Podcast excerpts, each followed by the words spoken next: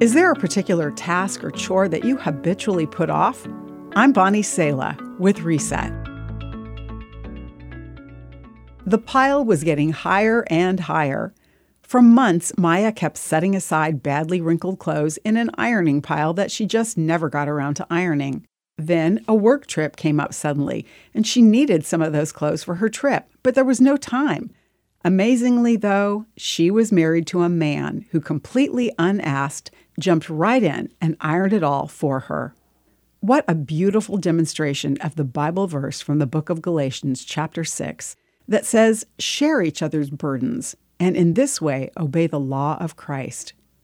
The law of Christ is summed up in this four letter word, L O V E. Megan's husband didn't have an obligation to help his wife out. He did what he did out of simple love for her, and she was overwhelmed by the thoughtful gesture. When is the last time you or I have overwhelmed someone with love in a very real, not all that fun, practical way?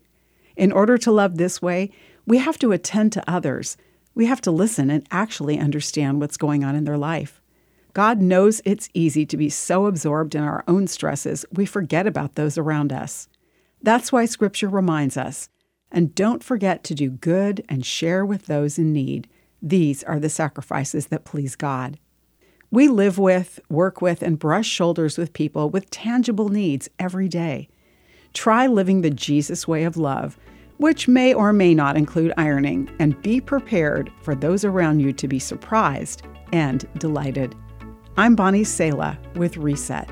To read, share, or hear this again, or to find more resources like this, visit guidelines.org.